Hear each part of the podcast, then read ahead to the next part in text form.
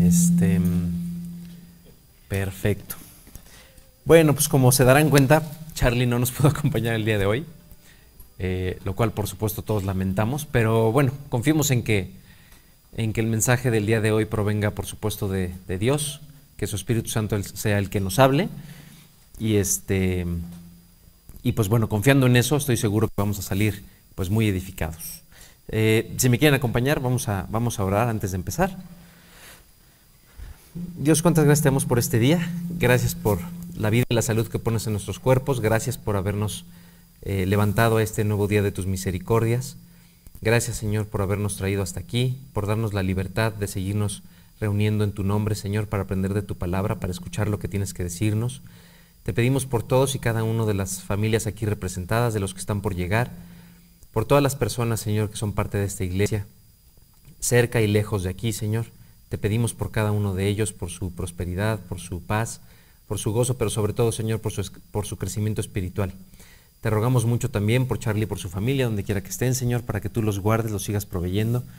Y, Señor, que esta charla el día de hoy sea impartida por ti, Señor, que sean tus palabras, que sea tu enseñanza, que sea tu corazón el que el día de hoy escuchemos, Señor que cada una de las cosas que tengas para nosotros sean grabadas en lo más profundo de nuestro ser para salir y realmente vivir, Señor, eso que tú tienes eh, para enseñarnos. Trae con bien a los que hacen falta por llegar, Señor, y todo esto te lo pedimos no confiando en nosotros, sino en que te lo pedimos en el nombre de Jesús, nuestro Dios. Amén. Perfecto.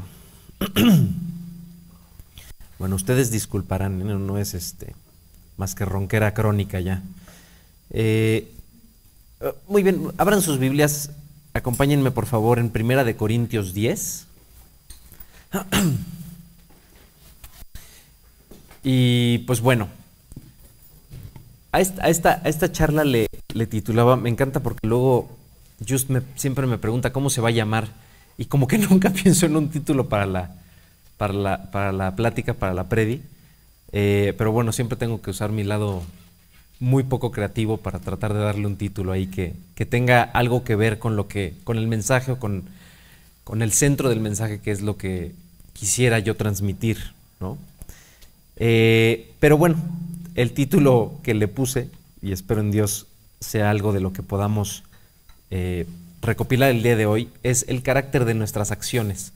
Y es que como cristianos muchas veces, como cristianos y como incrédulos, muchas veces nuestras acciones pierden sentido o al margen de que empezamos a hacer cosas o dejamos de hacer cosas y muchas veces no sabemos por qué y cuando sabemos por qué no tiene los motivos correctos. Eh, hace unos días les, leía yo a, mis hijos una parte de su Biblia de niños y veíamos el Éxodo y entonces veíamos cómo Dios guiaba al pueblo de Israel con una nube, ¿no? De, día y con una columna de fuego en la noche. Y entonces hay, hay, algo de esa enseñanza que me encantó decirles, porque creo que como personas muchas veces nos sentimos, nos sentimos perdidos o nos sentimos desorientados. Y yo les decía a ellos, está bien no saber a dónde ir. Está bien cuando no sabes qué hacer. Y no sé si a ustedes les ha pasado, pero a mí me pasa prácticamente cada tercer día que no sé qué hacer y entro en pánico. Soy una persona muy nerviosa.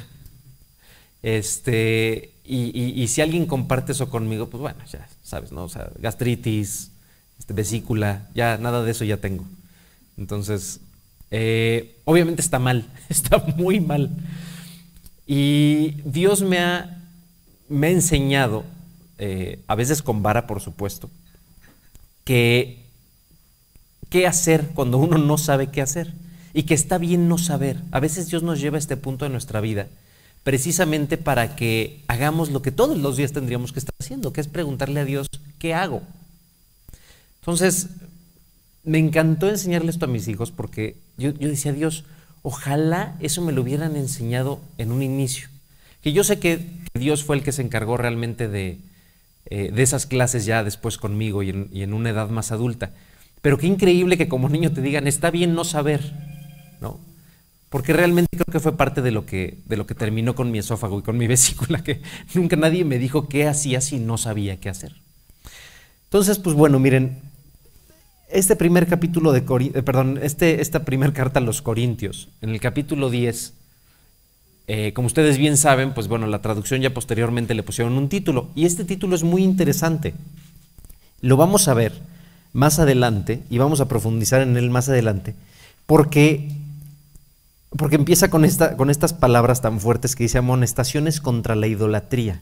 Entonces, miren, vamos a leer los primeros versículos. Dice, porque no quiero, hermanos, que ignoréis que nuestros padres todos estuvieron bajo la nube y todos pasaron el mar. Miren, si se acuerdan los corintios, que también ahorita lo vamos a ver, pues era un pueblo muy particular y la iglesia de Corinto en, en específico tenía problemas que tenían que ver con esto de la idolatría, por eso el título de amonestaciones contra la idolatría. Acuérdense que era un pueblo o, una ciudad con doble salida al mar, era, era una ciudad por ende bastante próspera, pero estaba en el corazón del imperio romano. Entonces teníamos una influencia, o tenemos muchas influencias, bastante importantes con respecto a todo este, este mundo romano, a todo este mundo este, idólatra de, muchísimos dioses, de muchísimas cuestiones. Los templos eran muy famosos y uno en particular, por cómo se llevaba a cabo eh, práctica de la prostitución era famosísimo. Entonces, imagínense una iglesia dentro de este mundo. Y yo creo que nos la podemos imaginar perfectamente. ¿Por qué será? Pues porque estamos más o menos en medio de un mundo bastante similar, si no es que bastante peor, me atrevería yo a decir. Tenemos iglesias que están rodeadas de unas, de unas circunstancias muy agrestes. Eh, y yo le decía, yo le decía a un grupo de, este, de chicas esta semana, si se tienen que acordarse de algo. Vivimos, trabajamos, ministramos detrás de líneas enemigas. No estamos trabajando en un lugar en donde todo sea amistoso y todo nos vaya a favorecer. Y ahora sí que como coloquialmente dicen, los astros se vayan a alinear para que las cosas nos salgan bien. Todo lo contrario. Estamos detrás de líneas enemigas. Entonces, imagínense en una de estas escenas, ¿no? Como salvando al soldado Ryan, donde ya, ya entraste a Normandía, ¿sí? Pero poner un soldado 10 metros adelante te va a costar mucho trabajo, ¿sí? Porque ya es territorio enemigo. Entonces tú estás entrando a un lugar en donde, en teoría, no deberías de estar entrando, ¿sí? O donde no, no esperarías entrar. Sin embargo, bueno, Dios nos tiene aquí por, por esas extraordinarias razones. ¿De qué se trata? De ir ganando terreno para el Señor, de ir ganando terreno para Dios. Entonces no va a ser fácil. ¿eh? Miren, esta parte de todos bajo la nube, quiero que vayamos y nos demos una, una vuelta, una vuelta, un recorrido por el Éxodo, ahí capítulo 13.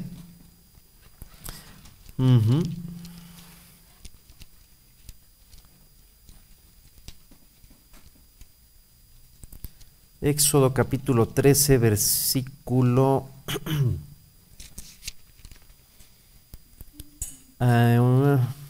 21. Ah, y dice, y Jehová iba delante de ellos de día en una columna de nube para guiarlos por el camino, y de noche en una columna de fuego para alumbrarles a fin de que anduviesen de día y de noche. Miren, esto que, esto, salud, esto que está, que está describiendo Dios para el pueblo de Israel, acuérdense, acuérdense que tenemos un pueblo total y absolutamente ignorante de quién es Dios. No tienen idea de quién es Jehová, eh, han pasado muchos años y muchas generaciones en esclavitud, en circunstancias que no, definitivamente no han favorecido una, adoración a Dios, un conocimiento de Jehová. Pero bueno, ahí estaba Dios diciéndole al pueblo primero, yo soy tu Dios, al rato te explico, vámonos de aquí. Y lo saca muy prisa de Egipto. Ahorita vamos a ver que esto también es importante. Pero lo que me llama mucho la atención es que hay, hay el detalle, el, el interés de parte de Dios en cada una de las palabras que preciosamente escoge, ¿sí? y que no solamente es una columna de nube para guiarlos, eh, perdón, no solamente es una columna de nube ahí y ya, sino dice para qué, para qué Dios estaba ahí. Y este para qué es muy importante porque así van a ser las cosas en nuestra vida. ¿Por qué estaba la columna de nube ahí? Para guiarlos. ¿Por qué estaba la columna de fuego ahí? Para alumbrarles el camino. Es decir, Dios estaba en presencia de su pueblo con objetivos importantes. Una era decirles hacia dónde ir. Y al principio del Éxodo no sé se acuerdan, pero dicen, el pueblo de Israel no sabía para dónde ir, pero quien sí sabía era Dios. Quien tenía claro dónde los iba a llevar era Dios. Y eso es lo único que necesitamos saber. Después de esto, fíjense cómo dice el versículo 22, nunca se apartó de delante del pueblo la columna de nube de día, ni de noche la columna de fuego. Y me regreso a la última parte del versículo 21 que dice, a fin de que anduviesen de día y de noche. Es decir, Dios no solamente les estaba enseñando por dónde ir, el objetivo no solamente era guiarlos, sino el objetivo también era alentarlos a caminar de día y de noche.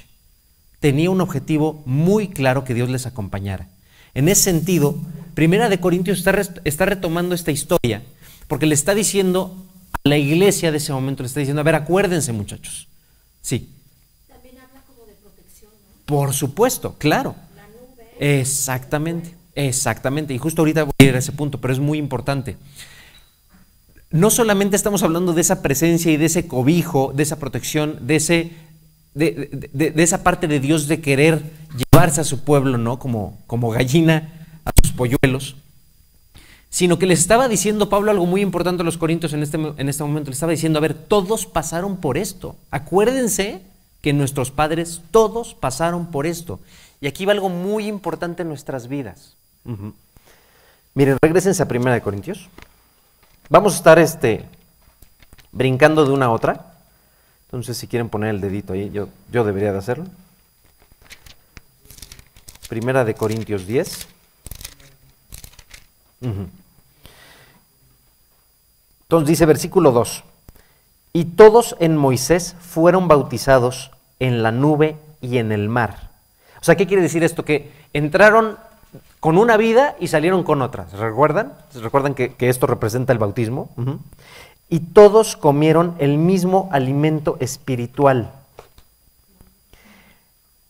Las cosas que Dios hace para nosotros y con nosotros tienen un gran propósito. Ahorita esta parte que les está poniendo Pablo a los Corintios tiene un inmenso propósito el decirle, a ver muchachos, todos pasaron por lo mismo.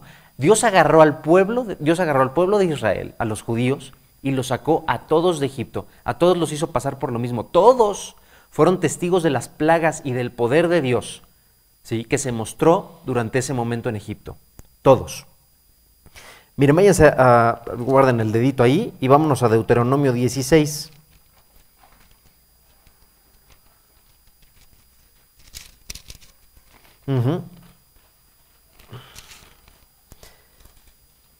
16.3. Dice, no comerás con ella pan con levadura. Siete días comerás con ella pan sin levadura, pan de aflicción. Porque a prisa saliste de tierra de Egipto para que todos los días de tu vida te acuerdes del día en que saliste de la tierra de Egipto. Entonces, ¿Se acuerdan por qué les dije que era importante que habían salido a prisa? Porque Dios quería que durante siete días, durante estas fiestas conmemorativas, conmemorativas, para que con memoria recordemos lo que estamos haciendo, comieran pan sin levadura. Digo, la levadura también tiene una connotación importante, pero ¿por qué inicialmente sin levadura? Porque acuérdense que cuando uno le pone el pan, perdón, cuando uno le pone levadura al pan, tienes que esperar a que el pan leude para entonces comértelo y que te sepa mejor. Era tanta la prisa con la que Dios sacó al pueblo de Israel de Egipto que les dijo, no le pongan levadura, pónganse así el pan, así como tortilla, y así se lo comen y así se van. Cuando Dios les está diciendo, muchachos, durante siete días, el resto de sus vidas van a comer este pan sin levadura, se van a acordar de las prisas que teníamos por salir, se van a acordar de cómo yo los saqué de manera inmediata de Egipto, de la esclavitud, de toda esta vida pasada que ustedes tuvieron. Sí se entiende, o sea, la, conmemoración de este, de, este ritual, si quiero verlo de esta forma, tiene un propósito. ¿Cuál es el propósito? Acordarnos. ¿Sí? Por supuesto, les repito, la, la levadura pues, tiene una connotación también de pecado. Pero lo importante aquí era saber por qué Dios les pedía estas cosas a los judíos. ¿Por qué les pide estas cosas a su pueblo? Y a nosotros eso no cambia. Gracias a Dios que nos pide muchas cosas para recordar lo que ha hecho en nuestra vida. Nada más que nosotros tenemos esta naturaleza humana en donde, pues acuérdense, ¿no? los fariseos, por supuesto que tenían todas estas fiestas, por supuesto que participaban de todas ellas, y de todas ellas lo hacían con un carácter qué? Religioso, exacto. Y por eso, por eso les, le titulé el carácter de nuestras acciones. Porque no depende lo que hagamos, depende con qué carácter lo hagamos. Miren, todos aquí podemos llamarnos cristianos, pero recuerden, y, a veces yo les pongo, digo, no sé si la, diferenciación sea correcta, pero, pero hay gente creyente, y yo creo particularmente de manera muy personal que el cristiano o el ser cristiano más bien te lo ganas. ¿Sí? ¿Por qué? Ustedes ya se saben todos la historia perfectamente porque Charlie es un, gran, gran maestro y nosotros somos grandes, grandes alumnos. ¿Cuándo les empezaron a decir cristianos a los cristianos? ¿Eh? En Antioquía, ajá. Por ahí del año 70, ajá. ¿Y por qué les dijeron cristianos? Porque seguían a Cristo, sí, pero más importante, porque se parecían. Y era en un sentido peyorativo. Era, ahí vienen los cristitos. Ahí vienen los que quieren ser como Cristo. Ahí vienen los que hablan como Cristo, los que se comportan como Cristo. Era en un sentido absoluta y totalmente peyorativo. Entonces, por eso digo que el cristiano te lo ganas. Porque, pues si tenemos al, brother, ¿no? Que está haciendo el cruzadito ahí en el antro y todo, y predicando de Cristo, híjole, mejor no digas que eres cristiano, carnal. Mejor no di que eres creyente y que pues crees en Cristo y pues ya, ¿no? Pero pero no sé si cristiano. En fin, ese debate nos podría tomar toda la tarde. El punto importante aquí es con qué carácter hacemos las cosas. ¿Sí se entiende? Entonces, miren, estos panes sin levadura obviamente llevaban enseñanza de por medio, querían recordarles algo y al final tenían un común denominador. Todas las acciones que Dios en el Antiguo Testamento le pide a su pueblo que haga o que deje de hacer, y que el día de hoy nosotros, Dios nos pide que hagamos o que dejemos de hacer, tienen un fin común que vamos a ver al final, pero ténganselo ya notado.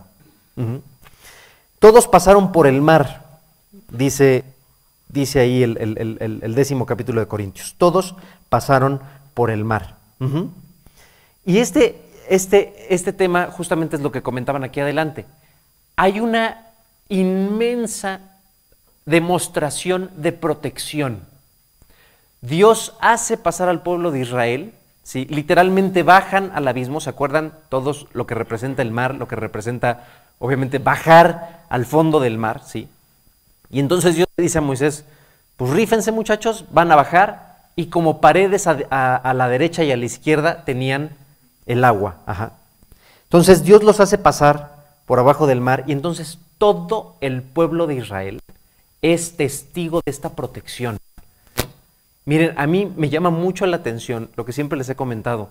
Cómo después, ya más adelante en el Éxodo, vemos hacer las barrabasadas que hacen estos cuates y dices, oye, viste el mar abierto. Y todos pensamos, ¿no? No, es que si yo lo hubiera visto, pues, pues claro que no me hubiera apartado. No, no es cierto, todos somos iguales. A todos nos basta un año que nos manden a Las Vegas y, miren, se nos olvida lo, lo alto de las paredes del mar, o sea. Y entonces dice, Em, mm, mm, mm, y en el mar. Y todos comieron el mismo alimento espiritual y todos bebieron la misma bebida espiritual, porque bebían de la roca espiritual que los seguía y la roca era Cristo. En fin, este preámbulo tan importante que les hace Pablo a los Corintios es decirles, a ver, todos nuestros padres pasaron por esto, nadie tendría pretexto. Todos vieron, todos fueron partícipes de la protección, todos fueron guiados, a todos les dijeron por dónde ir. y a todos se les alentó a estar caminando de día y de noche. Es decir, el mismo trabajo que había hecho Dios en Moisés, lo estaba haciendo en cada una de las personas de este pueblo que estaban sacando con, tanta, con tantas dificultades. Al final, ¿qué trajo cuando, cuando cruzaron el mar? Esta obediencia trajo protección, por supuesto. Entonces terminan de cruzar el mar, o van ahí en, las últimas, en los últimos pasos, y entonces dice Jehová. ¿eh? Dios le dice a Moisés, con tu vara haz que se cierren, que se vengan las paredes, que se cierren los mares, y listo. ¿Qué sucede? Pues que ahí van los egipcios detrás y pues todos quedan ahogados, ¿no?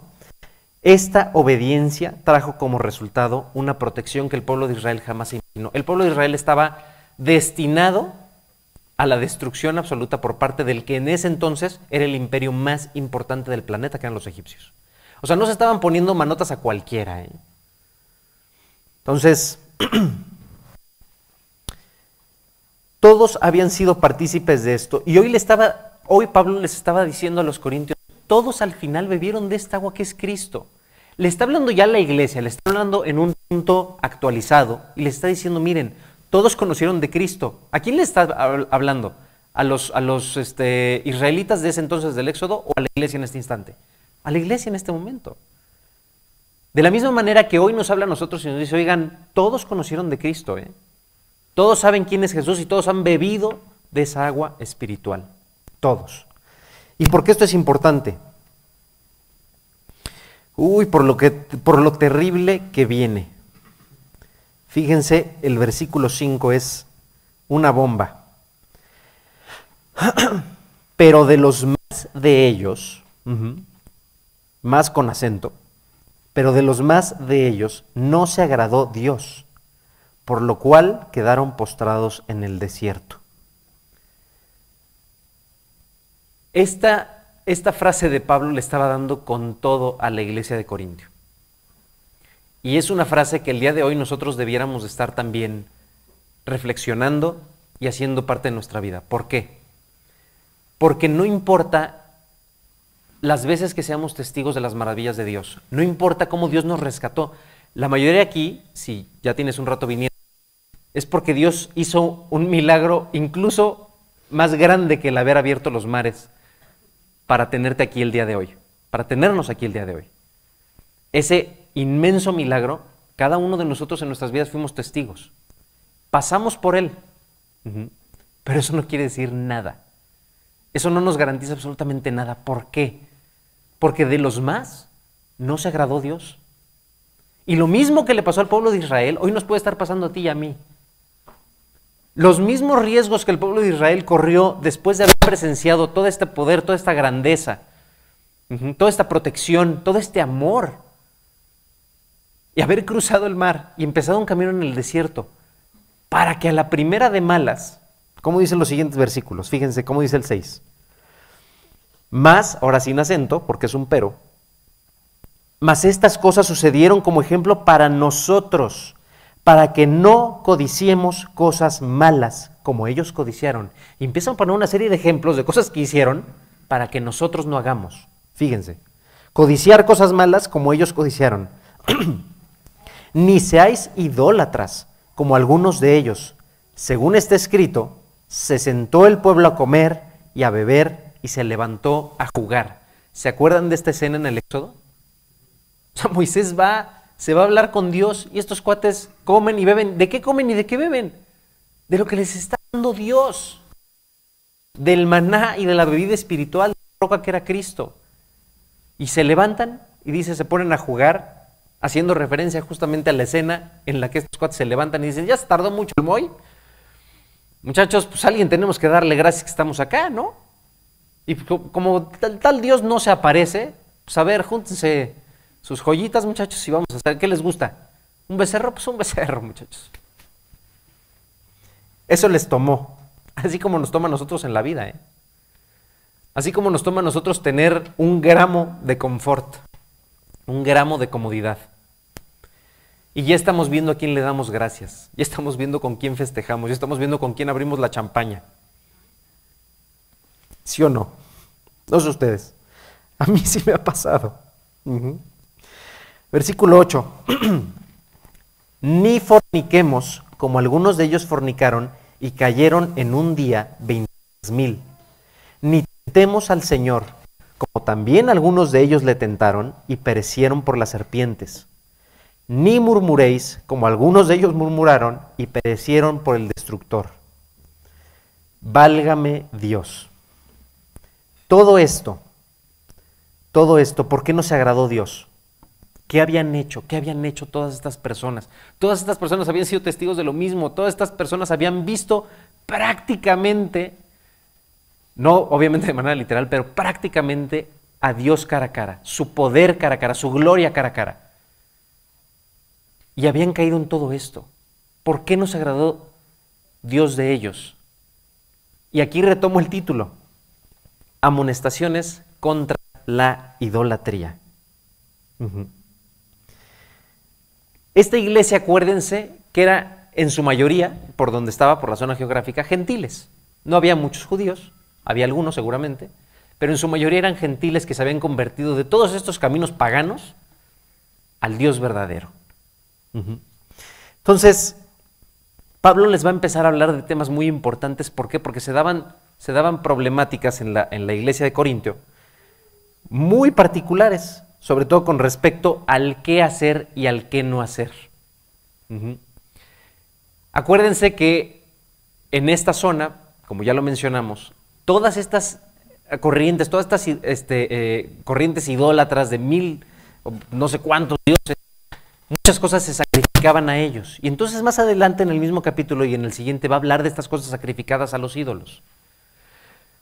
Entonces, Pablo les quería hacer algo muy, o les quería dejar algo muy en claro. Miren muchachos, vamos a tener en la iglesia el que está curado de espantos y el que pues hay más menos, ¿no? Porque está muy seguro de sí mismo. Estas, este, este, este, estos dos tipos de personas en la iglesia van a hacer algo muy particular. En algunas ocasiones, estas personas que huyen literalmente del pecado, y entre nosotros hay hermanos que, no, no, no, a ver, la chela ni en la mesa la pongas. O sea, ¿cómo se te ocurre? ¿No? Y habrá otro que diga, oye, pues no pasa nada, yo, disculpen, yo no voy a tomar, pero pues, también, no seas exagerado, por Dios, o sea, si la chela está en la mesa, pues, está en la mesa y ya, ¿no? Y habrá el otro que huya. Habrá uno que, oye, pues échate un cigarrito, pues, no pasa nada. Y habrá otro que diga, ni me lo acerques. ¿Cuál es la diferencia entre estas dos personas? ¿Cómo creen que en Corintios se, convivían estas dos actitudes? Por supuesto se sentaban a comer y alguien decía, oye, no, ¿cómo crees carne de puerco? ¿Cómo crees? Y el otro decía, oye, a ver, todo lo que está debajo de, los pies de Dios es suyo, todo es para su gloria. No pasa nada. No, no, no, no, no. A mí ni me acerques las carnitas, maestro. La diferencia entre, este dos, entre estos dos tipos de actitudes no es otra cosa más que nuestras propias vidas, nuestro propio testimonio. ¿Cuánto le vamos a oír al pecado? Pues depende de qué tan fuerte te hayas quemado. ¿No? Ay, pues sí sentí calientito y me alejé ya. No te va a hacer mayor ruido. El cuate que sufrió una quemadura de tercer grado, que estuvo una semana y media en terapia intensiva, que casi no la libra, y entre ello casi se lleva entre las patas a la mayoría de su familia, por eso hay una aversión al pecado. Y les voy a decir una cosa, no está mal. No está mal. Así como tampoco está mal el cuate que dice, a ver, tranquilo, mira, relájate. Yo no lo voy a tocar, pero pues, tampoco, ¿no? Estamos aquí y vamos a darle gracias a Dios por las carnitas. Vamos a darle gracias a Dios por los tacos al pastor. Está bien. Pero cada quien conforme a su experiencia cada quien conforme a su testimonio, cada quien conforme a cuánto Dios le permitió vivir. Ahora les voy a decir una cosa, tenía que haber un acuerdo en estas convivencias de la iglesia. Y aquí es lo que me gusta porque Pablo le pone una muy buena lección. Me regreso al versículo 11, ya me, ya me, me, seguí como hilo. Eh, versículo 11. Y estas cosas les acontecieron como ejemplo y están escritas para amonestarnos a nosotros, a quienes han alcanzado los fines de los siglos. Así que, y esto es bien importante, por favor, subrayenlo, pónganlo en negritas, eh, pongámoslo en nuestros corazones y nuestras mentes. El que piensa estar firme, mire que no caiga. Esto es para todos. Esto es porque como, como la palabra nos ha dicho en muchas ocasiones, guardemos nuestra salvación con temor y temblor. Porque cuando creemos que estamos firmes, no, mira, no pasa nada. Pues, eh, una chelita, un tochito, no pasa nada. Sí pasa.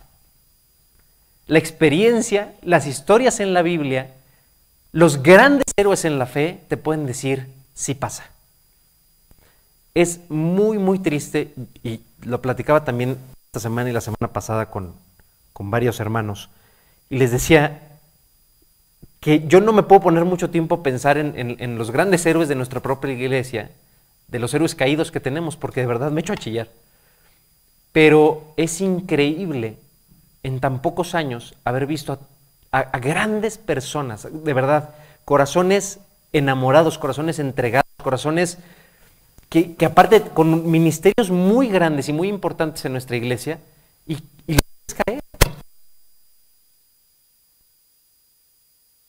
No en, ese, en esa rapidez, en un, en un slow faith, como dice la canción, en una, en una pequeña pérdida de entrega todos los días, hasta que se desvanece.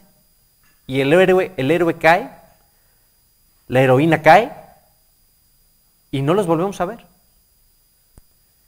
¿Por qué? El que cree que está firme puede caer. El mayor problema del cristiano es pensar que no nos va a pasar.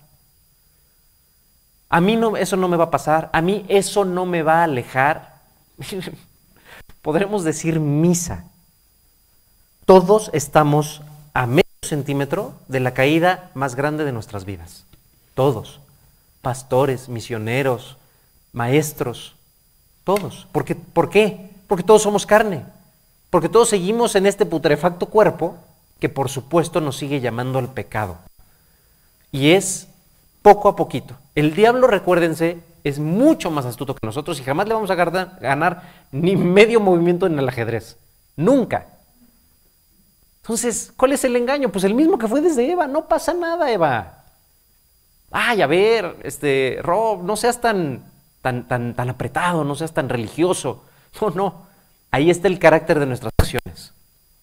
Ahí está el carácter de nuestras acciones. Si lo haces por religión, tache. O sea, digo, ya todos sabemos a dónde lleva eso. Sí. Yo creo que es muy evidente eso, ¿no? El cigarro, el alcohol, las drogas. Pero yo creo que hay enemigos mucho más um, agresivos y menos evidentes, como el chisme, como un mal pensamiento, como una mal, un mal sentimiento, como la amargura, que nos hacen caer debajo del drenaje. Absolutamente. Absolutamente. en medio del lodo.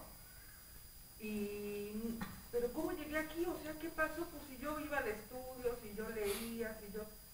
Pero en el corazón se quedó, o sea, fue creciendo ese pequeño chisme, ese pequeño mal pensamiento, que no es tan evidente, la gente no lo ve, o sea, aquí nadie me va a ver que soy chismosa. Claro. Porque soy chismosa ya. Exacto. Soy mentirosa ya.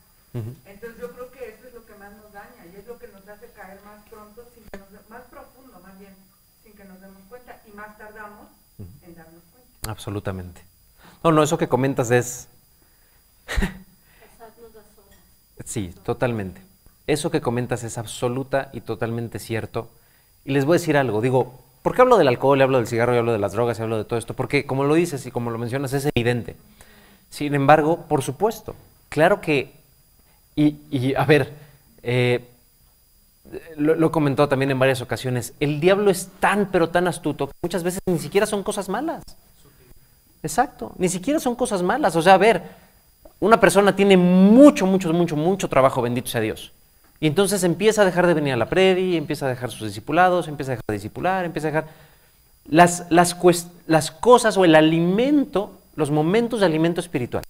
Oye, ¿está mal tener mucho trabajo? Pues no, gracias a Dios. ¿Qué está mal? Que pongas el trabajo antes de Dios. Va a llegar un momento de tu vida que muy probablemente, como mencionas, ni siquiera te des cuenta en donde, oye, llevo seis meses sin ir a la predi. Llevo ocho meses sin disipularme o sin poner atención en el discipulado, que prácticamente es lo mismo. O podría yo empezar a disipular. Llevo 25 años de creyente y no empiezo a disipular. O no tengo mis tiempos de lectura, o los tengo, pero los tengo manera de religión y regreso al carácter de lo que hacemos. Leer como perico 25 capítulos al día no nos sirve de nada, de nada. Es como tratar de inyectarte intravenosamente una hamburguesa. No te sirve de nada. Te vas a morir. Pero ¿qué sí sirve? Que leas un capítulo al día, pero que medites en ese capítulo, que realmente pongas tu concentración, tu corazón y tu mente en lo que te está diciendo Dios en ese momento en la Biblia, eso sí sirve. Pero regreso al carácter de nuestras acciones. Lo estoy haciendo con un carácter religioso, me va a llevar a la perdición. Lo estoy haciendo con un carácter de verdaderamente quererme nutrir. Miren, aunque sean dos pedacitos de espinaca, pero me va a nutrir bien. Me va a nutrir más. Entonces, lo que comentas es muy cierto y es justamente parte de lo que le pasaba a los corintios, porque si bien había unos pecados que, eran muy evidentes, pues había otros tantos que nada más desviaban la atención de la iglesia. Entonces, miren, voy a seguir. Eh, me voy a saltar el versículo 13 y me voy al 14. Por tanto, amados míos, huid de la idolatría. Como a sensatos os hablo juzgad vosotros lo que digo. ¿Por qué les dice huid? Y acuérdense que la idolatría, la idolatría no nada más es agarrar e hincarse frente a una imagen, ¿eh? o sea, no nada más es esto. La idolatría está representada en muchas de las cosas que hacemos nosotros a diario y en las que caemos nosotros como iglesia y como creyentes y como cristianos a diario. La idolatría la podemos poner como tener un concepto de Dios equivocado, es decir, poner poner a Dios en una, en un, en un, que muchas veces nos pasa, en un concepto humano, no sé, tenemos una bronca, tenemos un super problema y decimos, no, es que Dios no me puede librar de esto. Miren, les voy a contar algo muy personal. Espero que no salgan mis trapitos al sol. Ahí lo editas, mi just. Pero en la semana se, en la semana se presentó un caso muy, muy grave con uno de mis compañeros, un compañero muy cercano en el trabajo, al cual tengo el gusto de conocer desde hace varios años. Y para no hacerles el cuento largo, está debatiendo eh, todos los días entre la vida y la muerte en, un hospital. Llegó un momento en donde la información del hospital fue tal, o sea, le dijeron a la esposa, señora, mire, estamos esperando, estamos esperando, o sea, lo metimos en una cirugía de rescate, la cirugía de rescate es aquella que tiene mucho más riesgo para morir que para sobrevivir, pero si no la haces, la certeza de muerte es 100%. Entonces es una cirugía de rescate. Pero mire ya, la verdad es que, pues no, no hay para dónde, no hay para dónde hacerse, vaya arreglando casi casi sus cosas. Yo oraba por este cuate desde la semana pasada, y oraba y oraba, y sí les tengo que confesar, y se los confieso con mucha, con mucha vergüenza, llegó un momento en donde dije, ya, o sea, casi casi ya ni para qué oro, porque ya sé lo que va a pasar. Yo creo que Dios en ese momento no me soltó un cachetadón porque es muy misericordioso, me queda claro, pero pudo haberlo hecho.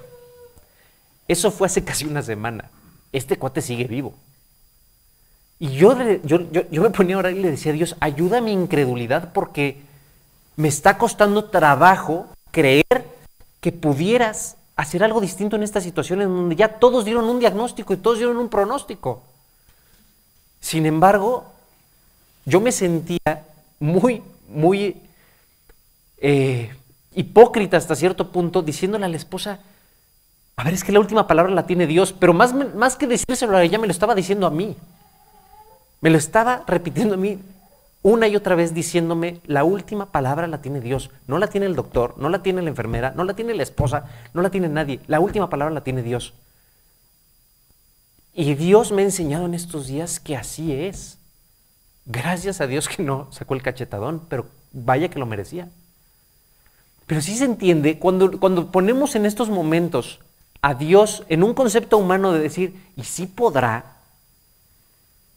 Digo, yo ya les confesé que a mí me ha pasado. Espero que no ustedes. Pero ese y sí podrá Eso es idolatría. Es cambiar el lugar de Dios, es cambiar el carácter de Dios, es ponerle a Dios un concepto total y absolutamente equivocado que no tiene nada que ver con la realidad. La realidad es que Dios es Dios. La realidad es que Dios nos hizo. La realidad es que Dios es todopoderoso, todopoderoso. Pero, como bien ha dicho Charlie, ya somos cristianos incrédulos. Ya algo sobrenatural, una columna de, una columna de fuego, ya no nos la podemos imaginar. No, ha de haber sido algo distinto, ¿no? Algún fenómeno meteorológico. No. O sea, Dios, Dios es Dios.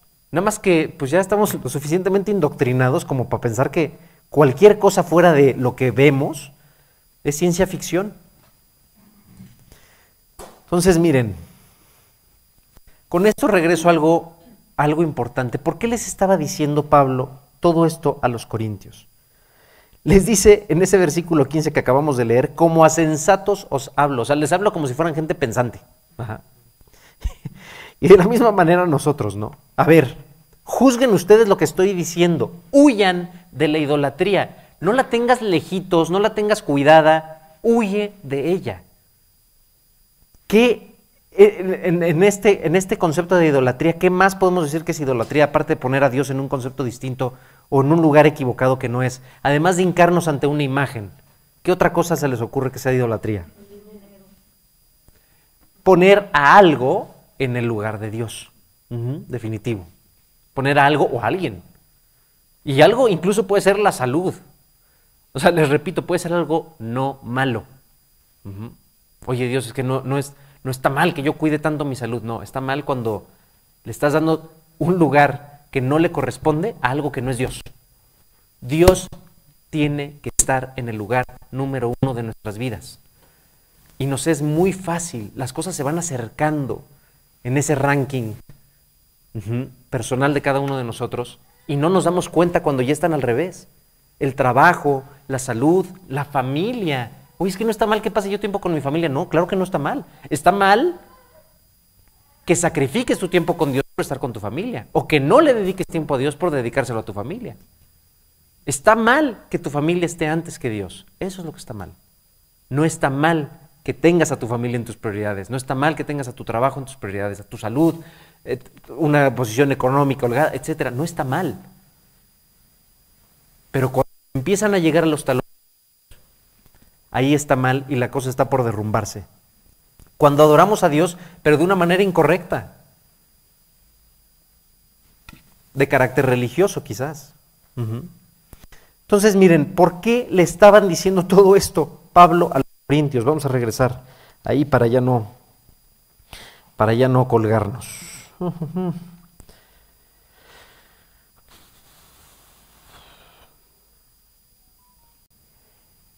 Y este que verdaderamente tiene mucho peso en lo que estamos viendo. Ninguno busque su propio bien, sino el del otro. Miren, ¿con qué fin les dice Pablo a los corintios? Todos pasaron con la nube, todos los acompañó la columna de fuego, todos pasaron por el mar, a todos, todos fueron bautizados. Al final Dios no se agrada de los más, de la mayoría.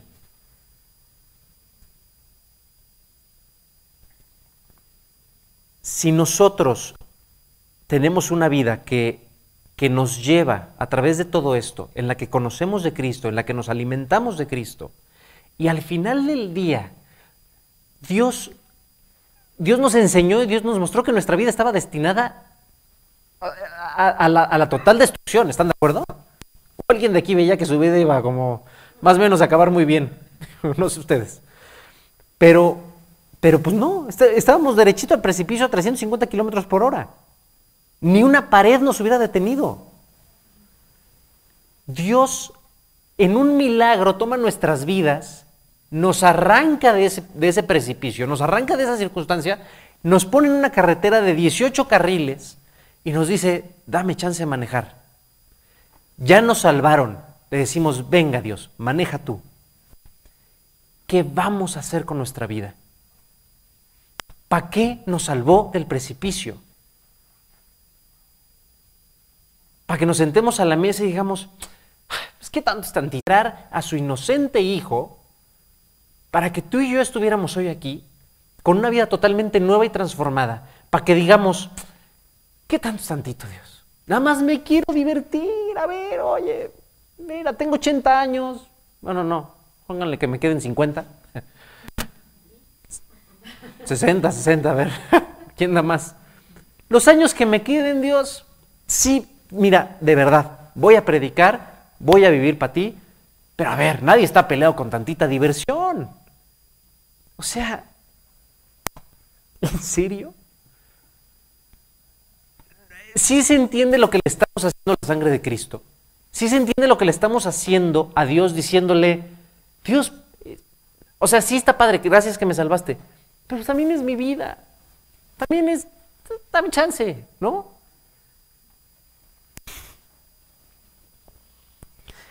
Releo el, título, el subtítulo. Haced todo para la gloria de Dios. Y más adelante dice el 25, miren, de todo lo que se vende en la carnicería, comed, sin preguntar nada por motivos de conciencia, porque del Señor es la tierra y su plenitud. Si algún incrédulo os invita y queréis ir, de todo lo que se os ponga delante comed, sin preguntar nada por motivos de conciencia. Claro. Mas si alguien os dijere, esto fue sacrificado a los ídolos, no lo comáis por causa de aquel que lo declaró y por motivos de conciencia, porque del Señor es la tierra y su plenitud. La conciencia, digo, no la tuya, sino la del otro pues ¿por qué se ha de juzgar mi libertad por la conciencia de otro? Y si yo con agradecimiento participo, ¿por qué he de ser censurado por aquello que doy gracias? Si pues coméis o bebéis o hacéis otra cosa, hacedlo todo para la gloria de Dios. No seáis tropiezo ni a judíos, ni a gentiles, ni a la iglesia de Dios, ni a judíos, ni a gentiles. A ver, ¿Esto qué quiere decir? Ya te di una nueva vida, ya me costó lo que me costó, te pasé por fuego, te pasé por el mar, te saqué del abismo, te rescaté literalmente de las llamas del infierno y te estoy dando una vida nueva. ¿Para qué la quieres? Si nuestras acciones no glorifican a Dios, así se los digo, no sé para qué estamos aquí. Porque si es para disfrutar, para divertirnos tantito, o sea, sí se entiende lo que esto está diciendo. Si vas a trabajar todos los días, si te vas a fletar desde las 5 de la mañana que te despiertes y te vas a acostar a las 9, 10 de la noche trabajando, ¿para qué estás haciendo? Para comprarte 18 coches, una casa en valle, alberca, mujeres, fama, ¿para qué lo estás haciendo?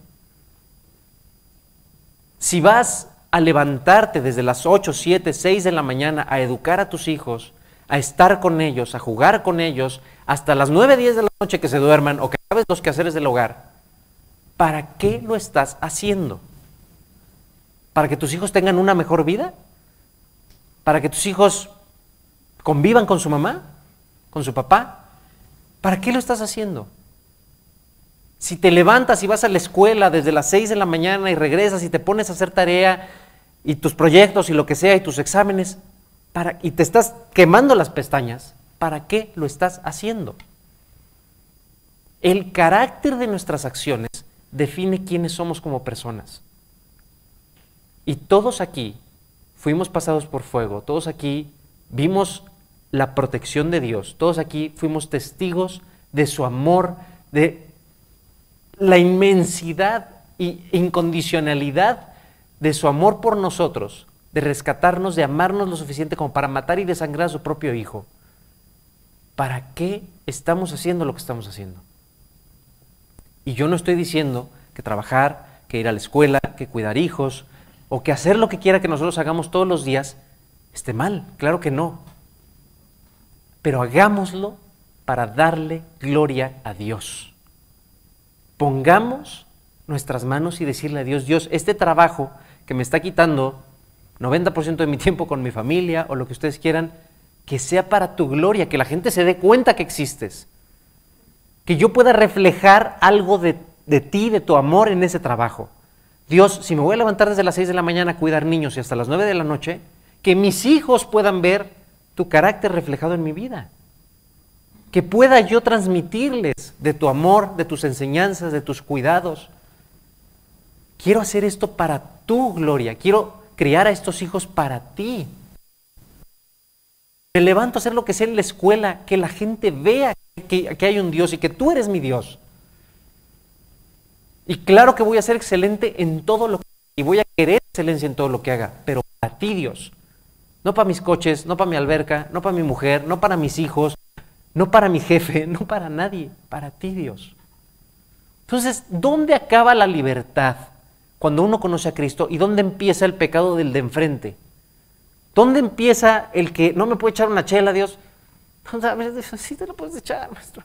Pero ¿para qué quieres tu vida? Lo importante no es si te le echas o no te le echas, lo importante es ¿para qué quieres tu vida?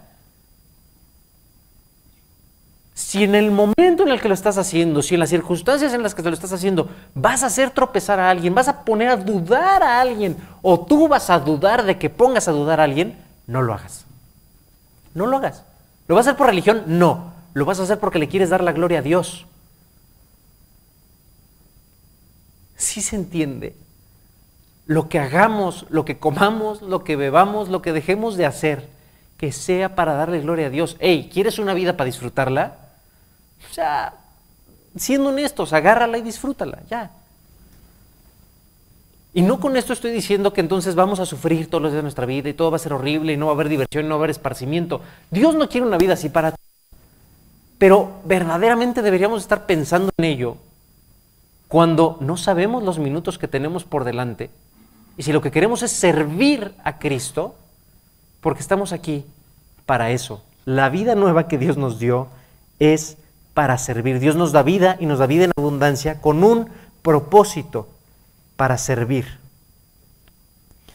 Y miren, quiero acabar con este versículo. Váyanse a Jeremías 9:23, por favor, que es uno de mis versículos favoritos.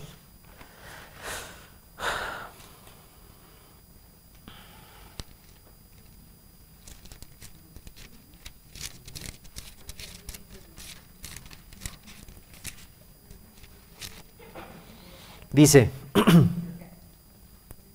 y fíjense otra vez en el subtítulo, estos cuates, la verdad es que le dieron al clavo, pero bueno. Dice versículo 23 de Jeremías 9, así dijo Jehová, no se alabe el sabio en su sabiduría, ni en su valentía se alabe el valiente, ni el rico se alabe en sus riquezas, mas alábese en esto el que, el que se hubiere de alabar en entenderme y conocerme que yo soy Jehová, que hago misericordia, juicio y justicia en la tierra, porque estas cosas quiero, dice Jehová. En nada tenemos que gloriarnos. Podremos tener todo, pudieras tener todo el dinero, pudieras ser una persona extremadamente inteligente, pudieras ser una persona muy fuerte y que puede muchas cosas. ¿Y de qué se trata hoy la vida? O sea, no tengo redes sociales, pero te metes al Face, o cuando sí tenía, te metes al Face y todo se trataba de esto. O cuánto tengo, o lo que puedo hacer, o lo que sé. En eso rifan las redes O tienes foto de lo que te compraste, o tienes foto de lo que último que estudiaste, o tienes foto de lo que acabas de hacer. ¿Sí o no? Ahí está la perdición del hombre. Ahí está la perdición del ser humano. Nos vamos a gloriar en algo, nos vamos a pavonear de algo, pavoneémonos en el hecho de conocer a Jesús, en alabarlo. Y fíjense, ya casi acabo, ya casi acabo, se los prometo. Josué 4:24.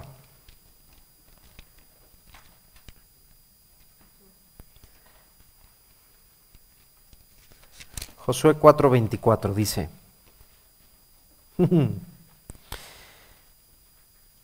me voy a ir desde el 23, perdón. ¿Se acuerdan que Dios con la nube, que Dios con la columna de fuego, que Dios los hizo bajar al abismo, que Dios los subió, Dios los bautizó, Dios estaba con ellos. Porque Jehová vuestro Dios secó las aguas del Jordán delante de vosotros hasta que habíais pasado a la manera que Jehová vuestro Dios lo había hecho en el mar rojo, el cual secó delante de nosotros hasta que pasamos. ¿Para qué? ¿Para qué tanto show?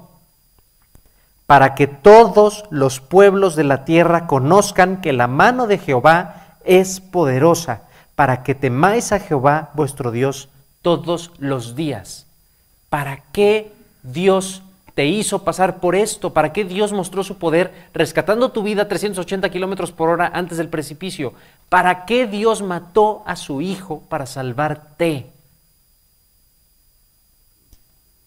Para que todos los pueblos de la tierra conozcan que la mano de Jehová es poderosa. Para que temáis tú, yo, a Jehová vuestro Dios todos los días. Para esto Dios nos rescató. Para esto hoy estamos aquí. Para esto nos levantamos las mañanas los domingos. Y para esto arrastramos el lápiz los que toman discipulado. Y para esto te fletas burlas y te fletas este, injurias y te fletas lo que te fletes por ser cristiano. Para darle la gloria a Dios, para que el resto de la gente conozca que hay Dios. Para eso estamos aquí. Y claro que Dios nos va a regalar esparcimiento y claro que Dios nos va a regalar alegría y claro que Dios nos va a regalar momentos muy increíbles. ¿Y qué tenemos que hacer? Alabarlo. Cuando tengamos esos momentos, alabarlo.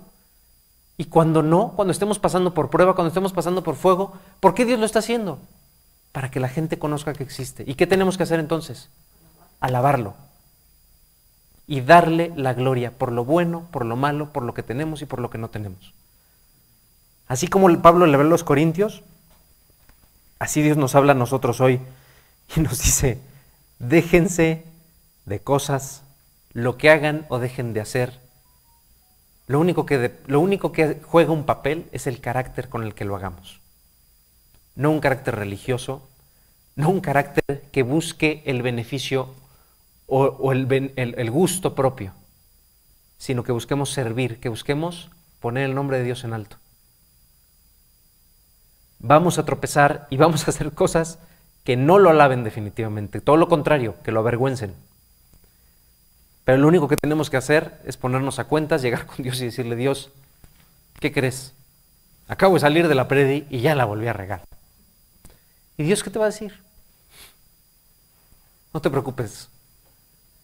Cada gota de la sangre de mi hijo vale el universo entero.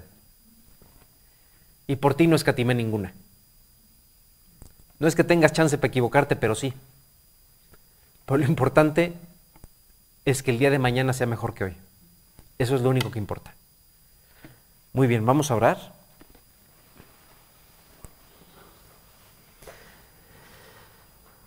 Dios, cuántas gracias te damos, Padre, por esta mañana. Gracias, gracias Dios, de verdad, de todo nuestro corazón, por cada una de las enseñanzas que dejaste en la Biblia. Gracias porque cada caída de los grandes de la fe, cada prueba que vivió tu pueblo, cada historia que está escrita en esos 66 libros, Señor, que hoy tú nos regalas para, para consultar, para aprender, fueron escritas con amor.